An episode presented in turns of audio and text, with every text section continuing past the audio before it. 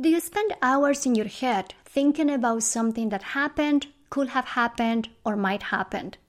Do you ask others what to do so you don't make a mistake? Welcome to the Playing It Safe podcast. I am Doctor Z, your host. I am a clinical psychologist, an author, and a person that is super passionate about sharing with you science-based skills to overcome any type of fear-based struggles. Who doesn't experience fear? Who doesn't play it safe? In this show, we will discuss how fear-based reactions happen in day-to-day life, how playing it safe behaviors look like, sound like, and feel like, how you can put into action solid tips from behavioral science to get unstuck from worries, fears, obsessions, and anxieties, and how you can start doing what works, what matters, and what you care about. Behavioral science doesn't have to be boring. Thanks for listening, and let's get started. If we hold onto the frame that to be human is to be anxious, how does anxiety become a problem? How do you go from worry about not being good enough to chronic states of worry? How do you go from feeling uncomfortable taking the elevator to developing an elevator phobia? What maintains a psychological problem? And what are the skills, the core skills that you can learn to get back into your life? Hello everybody, this is Doctor Z, and I'm back with another episode of the Playing It Safe podcast. If you are listening to my voice, you may be wondering, why is she so excited? I'm super ultra duper excited because today I am sharing with you a special interview I had with my mentor, Matthew McKay. I came to United States in two thousand one, and I brought with me two boxes of my favorite books. And one thing led to another. I ended up going to grad school. I had this class called Case Conference, in which you present cases and you learn specific interventions to deliver therapy. And every time I look at Professor McKay, I always thought that I knew him. I didn't know how come or what was the connection, but I always looked at him and his face was very familiar to me. A year later, after my first year of grad school, I was moving from one apartment onto another one. I was packing my things, and I noticed that two of the books that I brought with me from Bolivia were books that he wrote. I have been a fan of Doctor McKay's work for many, many, many years. And I feel very, very fortunate that today I see him as a mentor and as a long-life friend. One of the things that I very, very much appreciate and admire on Doctor McKay is his commitment to alleviate human struggle. Whether you are dealing with anxiety, sadness, interpersonal problems, relationship problems, phobias, stress, or whether you are struggling not knowing whether you stay in a relationship or you get out of it, whether you apply for a new job, or whether you change your career, Doctor McKay is fully committed to do the best he can to help you to have a purposeful life. This has been my experience of having him as a mentor, as a friend, and as a person that has shown me the way many times in which I was lost. And today, you will hear directly from Doctor McKay how he thinks of therapy, how he thinks of evidence-based skills that you can learn to target some of the most common struggles we face in our day-to-day life. If you have listened to the podcast, you may recall that a couple of months ago, I released an interview with Doctor David Barlow. Doctor David Barlow is a famous cognitive behavior therapist. And in that interview, I tried to understand how Doctor Barlow is thinking of transdiagnostic processes, mechanisms of action, or processes in general. Today, you will hear Doctor McKay's take on processes. If anxiety is part of our day-to-day life, if we hold onto the frame that to be human is to be anxious, How does anxiety become a problem? How do you go from worry about not being good enough to chronic states of worry? How do you go from feeling uncomfortable taking the elevator to developing an elevator phobia? What maintains a psychological problem? And what are the skills, the core skills that you can learn to get back into your life? So in this conversation, you will hear what's a process, how a psychological problem becomes a problem, and what you can do about it. What are the core skills that you can learn? This is part one of my conversation with Doctor McKay, so please listen to it. Take a lot of notes because there is a lot of insights and I hope you find it helpful. And make sure to stay tuned because next week I am releasing part two of this conversation. I wish you a lovely week. Thank you for your consideration with my work and see you next week. Bye-bye. I feel grateful that we had a chance to collaborate once on this topic. I was hoping that today we can chat and unpack a little bit about what is a process and why thinking of processes beyond diagnosis is important. Well, I think the way we've thought about this is that there are change processes, processes that help people recover from psychological distress and difficulties. Um, and then there are what we call mechanisms that are believed to actually cause these difficulties, uh, these emotional uh, disturbances and, and disorders. So there are mechanisms such as emotional avoidance, rumination, worry, um, situational avoidance, uh, misappraisals. These are all methods by which people cope with pain, people cope with stress. But unfortunately, these mechanisms, these methods of coping are maladaptive. They don't work. In fact, they make dis- distress worse, and they are the source of uh, emotional disorders. Let's say that a person is dealing with depression and fears of taking the elevator. If you have to think of processes behind those struggles, what would you invite them to consider? Because they may say, I am depressed and I have an elevator phobia. But we're thinking something beyond that.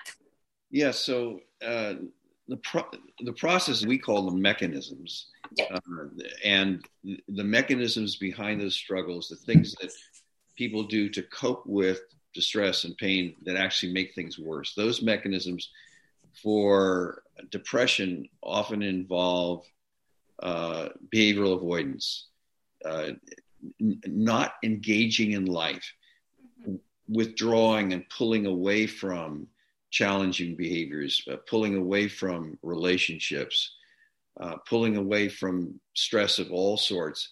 And and this this withdrawal process we call behavioral avoidance, mm-hmm. and is a major major uh, cause of of depression. There are other things that can affect depression. We can see a process called internalizing, which is blaming yourself.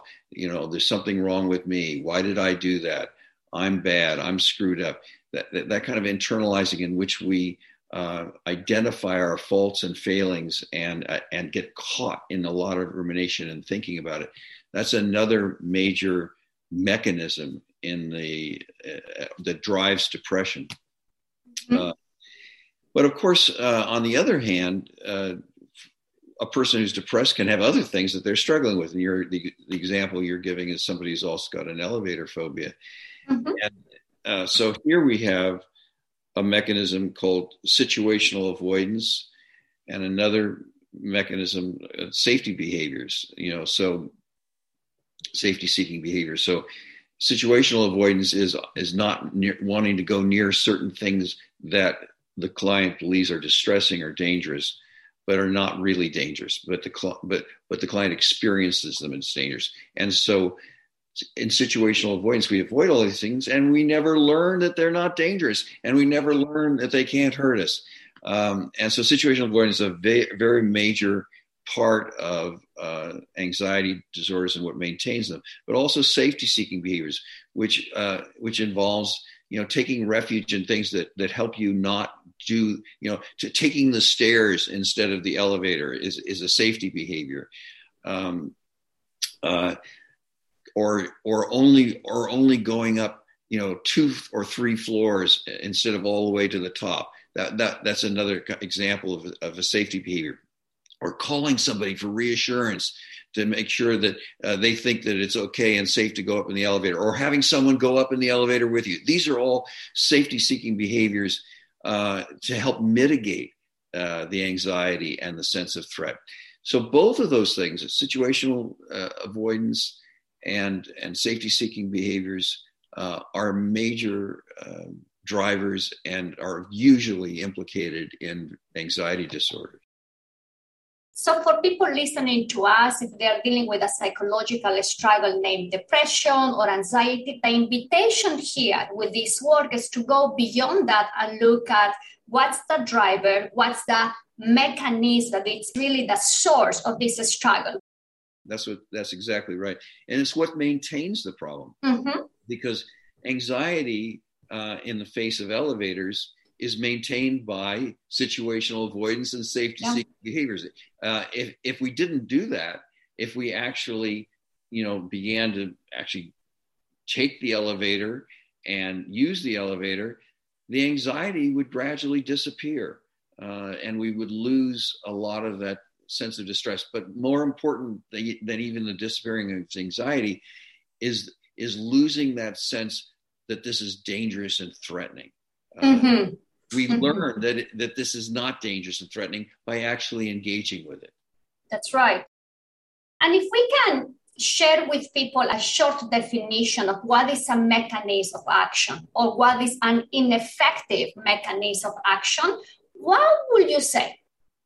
So people cope with distress. Things happen to us. You know, mm-hmm. uh, for example, our our boss criticizes us at work, and we start to feel uh, sad about, you know, our performance. And uh, and so, you know, people try to cope with, say, that sadness or that feeling of like there's something wrong with my work, and I, I, I feeling uncomfortable and perhaps disappointed, maybe even a, a, a, a temporary sense of failure. So these are kind of painful things. And, and a mechanism or a, a maladaptive coping mechanism is a way of dealing with that stress, that that temporary feeling of failure or sadness about being criticized by one's boss, in a way that not only that, that maybe give you, gives you a little bit of temporary relief, but mm-hmm. soon enough uh, you're back in the emotional soup. In fact, things are even worse. These mechanisms are actually usually going to cause the problem to get worse. Uh, and so let me give you an example. So let's say in this case, uh, criticized at work, uh, mm-hmm. an uncomfortable feeling of failure. So how does a person cope? Well, they, they cope by ruminating about it, thinking over and over again, well, what's wrong with me? Why? And they're trying to fix themselves. Oh, why do I keep being, making these mistakes? What's wrong with me? And they try, they have this idea that somehow if they keep ruminating about it, they're going to figure it out. And they're and they're going to fix themselves, and they're and they're never going to get criticized again, and they're never going to feel that sense of failure again. So, unfortunately, it's a maladaptive coping strategy because ruminating about it makes you more depressed, mm-hmm. you feel like more of a failure. Uh, so instead of actually fixing anything or helping you cope with and and and somehow mitigate the sense of failing, it actually intensifies. Um, and you know, and that, and then we talked about, you know, uh, behavioral avoidance. Uh, so I now start avoiding challenges at work, or I start avoiding my boss. I don't want to see my boss because I don't want to even be rem- reminded of, of the, those critical comments uh, or, or that sense of failure. And so now I have to avoid the boss. I have to avoid maybe certain challenging tasks that the, the boss has criticized my uh, performance.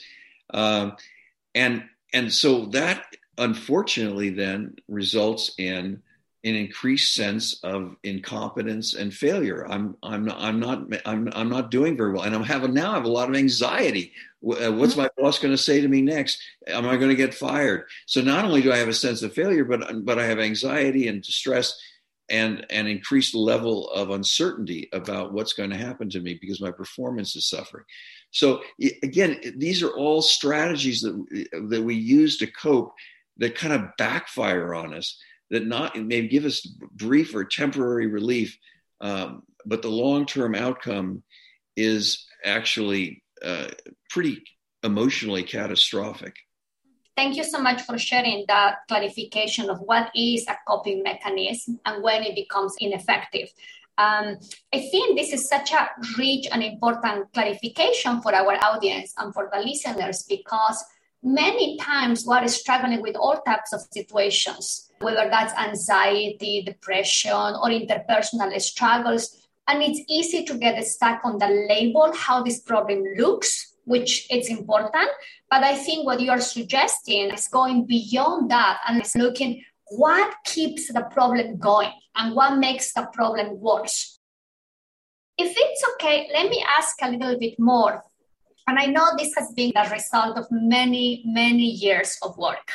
If people want to identify what are their ineffective ways of dealing with psychological struggles, how can they do that? Well, there is um, a measure uh, that was developed to help identify eleven specific mechanisms, maladaptive coping mechanisms, that we believe cause most emotional disorders. And that mechanism is called the Comprehensive Coping Inventory fifty-five. Uh, it's in the book, but it's also available free on the New Harbinger website, uh, w w w dot new harbinger dot com. And you can l- navigate to the Comprehensive Coping Inventory, and you can take it online. Um, so it's available. It's it's it's in the public domain. It can be used, and it's, of course, it's been ba- it's based on years of re- research. It started with the research you yourself did, Patricia, back in two thousand seven. Uh, blashing time, blashing time. You developed the original Comprehensive Coping Inventory and have been involved in a number of different iterations and uh, revisions since then. And this is the most recent one that um, was also developed with the help of Erica Poole. So it's a mm-hmm. it's a well-researched metric that allows you to learn a lot about, and anyone can learn a lot about how they cope with, with stress. And uh, if they have elevated scores on one or more of these coping mechanisms, these these these these ways of coping that don't work very well, that make things mm-hmm. worse, there are very specific change processes, therapeutic processes, um, uh, psychological interventions. These are all change processes that can target these specific mechanisms and reduce the level in which you use them and increase the ways that you use positive coping. So mm-hmm. uh, so there's lots we can do to change the use of these mechanisms that are making us feel really bad emotionally. Mm-hmm. Will it be okay if we unpack one of these ineffective coping responses and maybe we chat about what would be the change process? Will that be okay? Yeah. You too. Okay. You choose. You know, I think maybe two, three weeks ago, I interviewed, I, I sent a survey to people that follow my work. There were three struggles that they all reported dealing with. One is self-criticism. The other struggle was rumination, dwelling on mistakes they have done in the past, dwelling in things they have said or ways in which they behave in the past. And the other one was avoidance, avoidance of situations. What about if we chat about rumination and ineffective coping response, and how will that change process look for rumination? Yeah, so uh, it's interesting that you're you're all you're you're um, distinguishing between internalizing, which is sort of self-criticizing, and yeah. rumination, which we, in which we think about a lot of things in the past that we did wrong, or think about even things that right now has, have happened that are are not going well. And um, and these are very closely allied yeah. uh, mechanisms. But um, internalizing is is just constant self-criticism. It's mm-hmm. self-judgment. It's it, and it's like wh- whatever I do, I look at it very carefully and I evaluate it, and I and I I'm, I'm sort of always seeing what's wrong with it. Um, mm-hmm. What you know, what's wrong with what I just did, with what I just said? Uh, what's wrong with me uh, as a person? What's wrong with me as an employee? What's wrong with me as a parent, as a as a partner, and so forth. So I'm I'm looking at always what what's not okay about me. So mm-hmm. that's uh, and there's a very strong um, drive to do this for a lot of folks, because as I said, underlying that is the idea: if I keep criticizing myself, I'm going to fix myself, so I no longer have to feel shame, and I no longer have to feel that there's something wrong with me. I'm going to perfect this this flawed human that I am.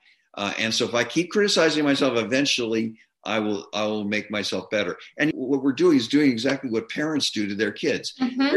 Parents think that they're going to uh, socialize their children to be good people and effective people uh, and competent people by by constantly criticizing them. And so we take on the same role internally. Uh, mm-hmm. And and we think that we're going to fix ourselves so that we no longer feel shame, we no longer feel wrong, we no longer feel incompetent, because we've we've beaten ourselves into shape with all this self-criticism. So as we said before, that doesn't work. Um, self-criticism or internalizing is a very powerful depressogenic in terms mm-hmm. of, uh, of what leads to uh, pro- profound and chronic sadness. But rumination, a little different, is also the case, because rumination usually is an attempt to answer the question, why? Why That's is right. this happening? Why am I like this? Why did this just occur? Why did why did this, you know, not work out? Um, and um, and so it's it's sort of creating a narrative, an explanation uh, of of what's wrong. It's not just the criticism. It's like getting in and re- trying to figure out what's really, you know, wrong with me, or why did this happen, or why am I like this? Um, why did this person uh, just decide not to um, have lunch with me? And let me ruminate for that about that for a while and try to figure out all the, all the things my mind can cook up to answer that question. And of course, the outcome of a lot of this this these why questions, this this quest to understand, is is to feel worse, to feel sad and, and depressed. Uh, and we often, and the answers that we come up with are often wrong. They're, mm-hmm. they're often distorted, which is another mechanism, misappraisals. Mm-hmm. Uh, but even if they're right, in, in continuing to, uh, to sort of um, spin the narrative of, of what's wrong, we, we end up deepening our sense of failure and depression. So uh, these are all, uh, these mechanisms all have the combined effect of pulling down mood and and creating a, a deep sense of defectiveness. Mm-hmm. And and and so it, they actually, over time, you know, strengthen uh, what we call a schema. A schema is a, is a belief we have about ourselves, uh, as sort of an overarching idea about who we are and how we relate to others and how we fit in the world. Um, and so all of these, you know, the internalizing, the ruminating ends up creating a sense of, um, of unworthiness. Mm-hmm. Now, another thing that we do a lot, another pattern of negative thinking is worry. And, and, and, and worry is a little different from rumination in the sense that rumination is all the answer. The, the question is, why is this happening? Or why has this happened? Why, why, why? Uh, and and usually finding negative reasons. Worry, on the other hand, is all future focused. It's what's going to happen. And worry uh, tries to solve the problem of uncertainty, mm-hmm. of not knowing, by answering the question with catastrophic outcomes. Well, this horrible thing could happen, and that horrible thing could happen. And I have to prepare for the, all of these terrible, terrible Uh, catastrophic outcomes, and and worry is is an attempt to, to handle or fix the problem of uncertainty by creating very negative, catastrophic scenarios that I have to sort of imagine coping with. Um, and so um, on one hand, it's an attempt to fix uncertainty. The, uh, but what it does is create immense anxiety. Mm-hmm. Uh, so it, it's a, it's trying to fix a problem, but in doing so, it makes the problem worse. That's right. Oh, it keeps us stuck in our head, right? We're just dwelling and dwelling, and then we feel exhausted and tired with all that rumination. Yeah. So all of these mechanisms are an attempt to fix something, an attempt mm-hmm. to solve a problem, an attempt to deal with a certain kind of stress. Uh, remember the example we just had a moment ago, the stress of somebody being criticized by their boss at work. So, so, and then we rely on these mechanisms to try mm-hmm. to fix it and make us feel better, even for a little moment. But the outcome is usually more anxiety, more depression, more uncertainty, more psychological pain. Um, let's say that I have one of those moments of rumination in which I am replaying in my mind, why did I say this? Why this happened to me? Why didn't I prepare better? How will the change process look? What will I need to do in those moments of stuckness in which I'm managing my discomfort by ruminating about the past? What will I do? How will that look? Yeah. So there are quite a few different change processes mm-hmm. that we can uh, bring to bear on ruminative processes, but uh, ruminative mechanisms. But uh, I, I think one of the ones that uh, has been shown to be most effective is something called diffusion. And diffusion is sort of changing our relationship to our thoughts. Uh, it's not, I'm going to get rid of this thought, or I'm going to challenge this thought and prove it's wrong. Uh, but rather, diffusion is distancing from the thought and not taking it seriously.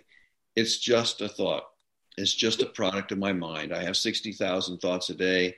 I don't have to get too involved in this. I don't have to take it seriously. And diffusion as a change processes offers a number of kind of sub-processes, you might say. One, one, one is just recognizing a thought when it shows up, just being, you know, noticing uh, a, a, a rumination when it starts. Um, the, another part of it is just labeling it. Oh, I'm I'm I'm ruminating now, or I'm I'm, I'm having the thought that, that uh, you know. Why, why did I do such and such? Um, or I'm just having a self-judgment thought. So we label it. Uh, and in labeling it, we just start to distance from it. It's it's a thought, it's not reality. Um, and then letting it go is a third part of diffusion. It's like we can, uh, and there are all kinds of ways of doing it. I can just take a breath. And as I expel the breath, I can just let that thought go and move on to the next thought. Uh I can remind myself that it's just a thought, or it's just a judgment. It's it's it's it's just an attempt to answer why, but I don't have to get involved in it. Um, and there are a lot of other techniques in, in again these these sub change processes uh, under diffusion, but the main ones, which are you know recognizing, labeling, and letting go, uh, are very powerful. And we and there there are. There are um, little exercises and uh, techniques for doing all of that. And so it's a it's a beautiful change process, because people are going to continue to have these thoughts, but what's changing is not the thoughts, but their relationship to the thoughts. They're just not taking them seriously anymore. One of the things that I get stuck sometimes when practicing diffusion is that I notice a thought, my my worry thought, why did I say this? Why did I behave this way? And I label it. I call it, this is Missus Worry showing up. But then as I try to re-engage with what's happening in front of me, the worry thought pops up again, like a soundtrack in the back of my mind. And I know that a lot of my clients and a lot of people listening to us, they may get stuck when the worry thought pops up one after another one. What can they do in those moments? Well, you know, these are these are really great uh, opportunities to, to talk about different change processes. Um, one is, is something called uh, delay processes. So if I'm Uh, and so in, instead of um, worrying right now, I can actually set time aside tonight from seven to seven thirty to think about uh, these worries, or to think about and, and ruminate and try to figure out why this or that is happening. And I can actually set time aside. Uh, and, and these delay processes actually work for a lot of people. Uh, instead of worrying all day long or ruminating all day long, I've designated a, a very particular time period. Uh, and I can even write notes down. Oh, I'm, I have to remember to worry about such and such, or to think about such and such. And I'll, I'll, I'll consult those notes. So I'm sure to really get, get this, uh, this worrying in between seven yeah. and seven thirty tonight. Um, I am smiling because in the past, I have scheduled that in my calendar, worry time. It was built in because I needed to deal in different way with my worry thoughts. And, you know, uh, in some cases where a, a particular worry thought shows up over and over and over and over and over again, I mean, maybe a worry about health, or worry about a, a particular uh situation or or outcome, you know, like a, I'm always worried I'm going to lose my job, or I'm always worried that some particular um, painful event might happen. So in situations where where it's a consistent worry, it's a particular thought, a particular catastrophe, we look at the pros and cons of that particular thought. What evidence do we have that supports that worry, and what evidence do we have that suggests that that worry or that catastrophe isn't going to happen?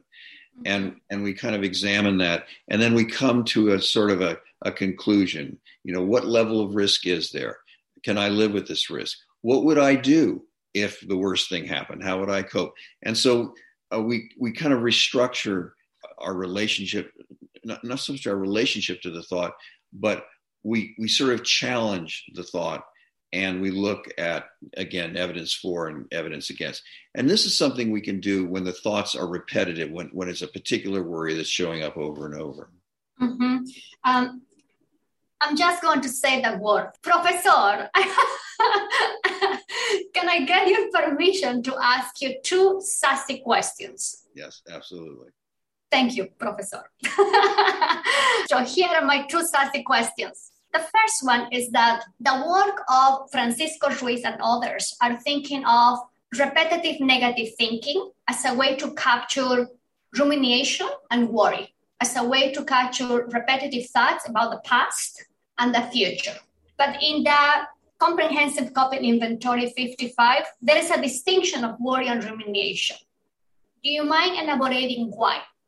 Why we have two mechanisms of action, when there is other work suggesting that they belong to one single category, repetitive negative thinking. Absolutely right. You know, there's a uh, there's been a, an awful lot of research showing that, for example, people who are anxious are often both uh, experiencing worry and rumination, mm-hmm. and that people who are depressed are often experiencing both worry and rumination. Uh, where we would expect mostly with depression to see rumination, and where we and we'd expect with anxiety to mostly see worry. So if they're both showing up, there's been a strong argument that maybe they're the same thing. Mm-hmm. Um, and I think there is, you know, some evidence that uh, would would you know bear that out. The reason why we separated them is because they're oriented differently in time. Mm-hmm. Rumination is oriented toward the past, sometimes the present. You know, why am I feeling this? What's wrong with me? Uh, why did I do such and such? Why am I always, you know, engaging in these failures? What, you know, what's going on? And so these these why questions primarily are focusing on the past and mm-hmm. and, and you know present moment. Whereas worry, as we talked about a few minutes ago, is very much focused on uh, the future and on catastrophic possibilities. Now, I think it's probably the same process, but but temporally, time-wise, the focus is different, and people tend to recognize it as different. You know, people recognize worry as as associated with anxiety and and this sense of uncertainty about the future and and the sense that bad and awful things could happen. and and it's always kind of future oriented. Whereas the ruminators are are really worried about uh, or thinking about uh, things that have happened or uh, or are happening, and trying to explain it, and usually explaining it in terms of very negative outcomes. You know, this is happening because of this negative thing about me. Mm-hmm. And so I think that while they're probably the same process, they're typically recognized by people as, as associated with very different timeframes, but also with different emotional states, worry more with anxiety and rumination more with depression. So that's why we separated them, because people experience them as, as something different. Thanks for listening. If you like this episode, I will very much appreciate it if you will subscribe and share this podcast with your friends. And if you're feeling extra generous, I welcome a review on Apple Podcasts. Show notes of this episode are in the website playing it safe dot zone. Make sure to subscribe to my newsletter so you can receive more tips to stop all types of unworkable playing it safe actions. See you soon!